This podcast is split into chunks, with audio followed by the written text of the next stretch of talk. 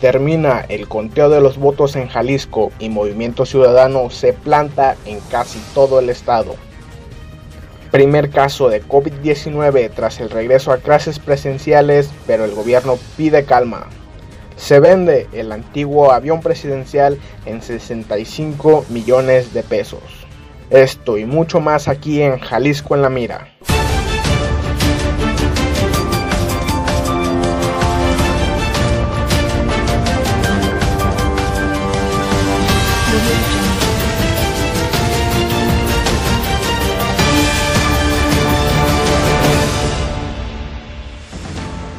El hombre que fue detenido hace un par de días prendiéndole fuego al bosque de la primavera fue presentado hoy ante la Fiscalía del Estado de Jalisco.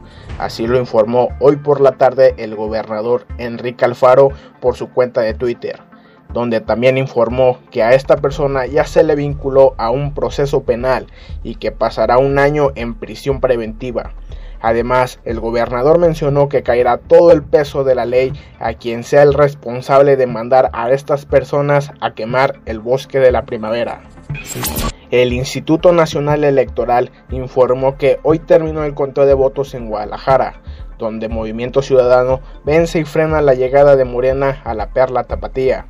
El conteo finalizó con más de 273 mil votos a favor de Movimiento Ciudadano ganándole con el casi el doble de votos al partido morenista que juntó 149 mil votos, dando así a Pablo Lemus como el nuevo presidente municipal de Guadalajara.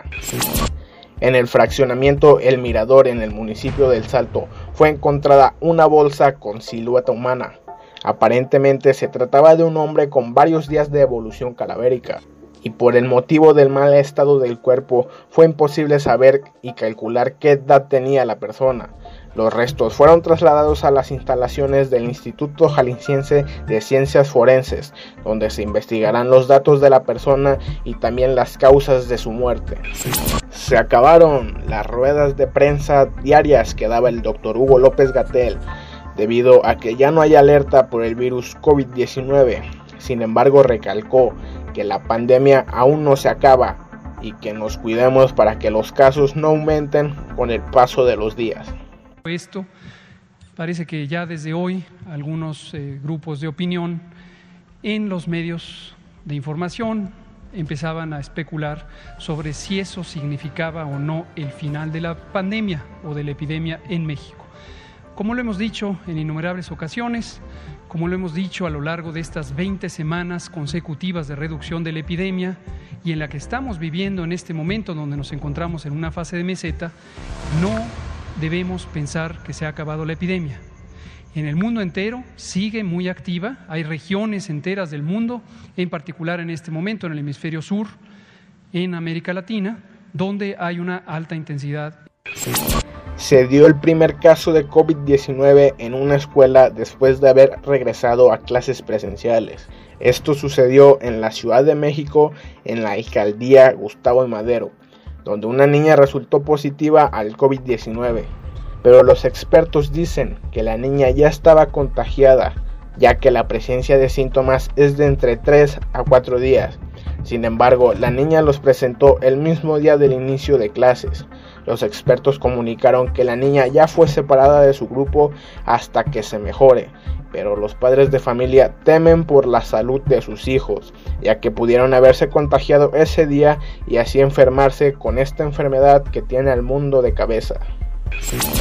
Se vendió el antiguo avión presidencial Benito Juárez en 65 millones de pesos el Instituto para devolverle lo robado al pueblo informó esta tarde que la aeronave se subastó con otros más que eran de la Fuerza Aérea Mexicana.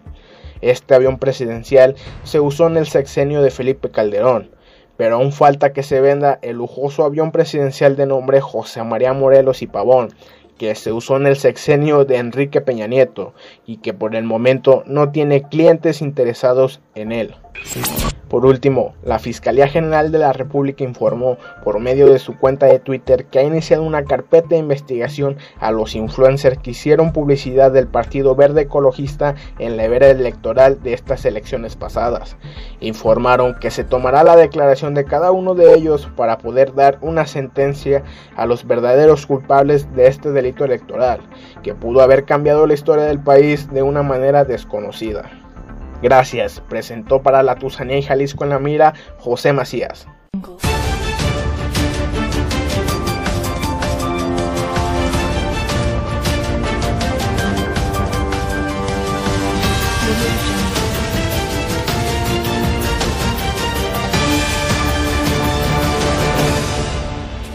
Radio y más radio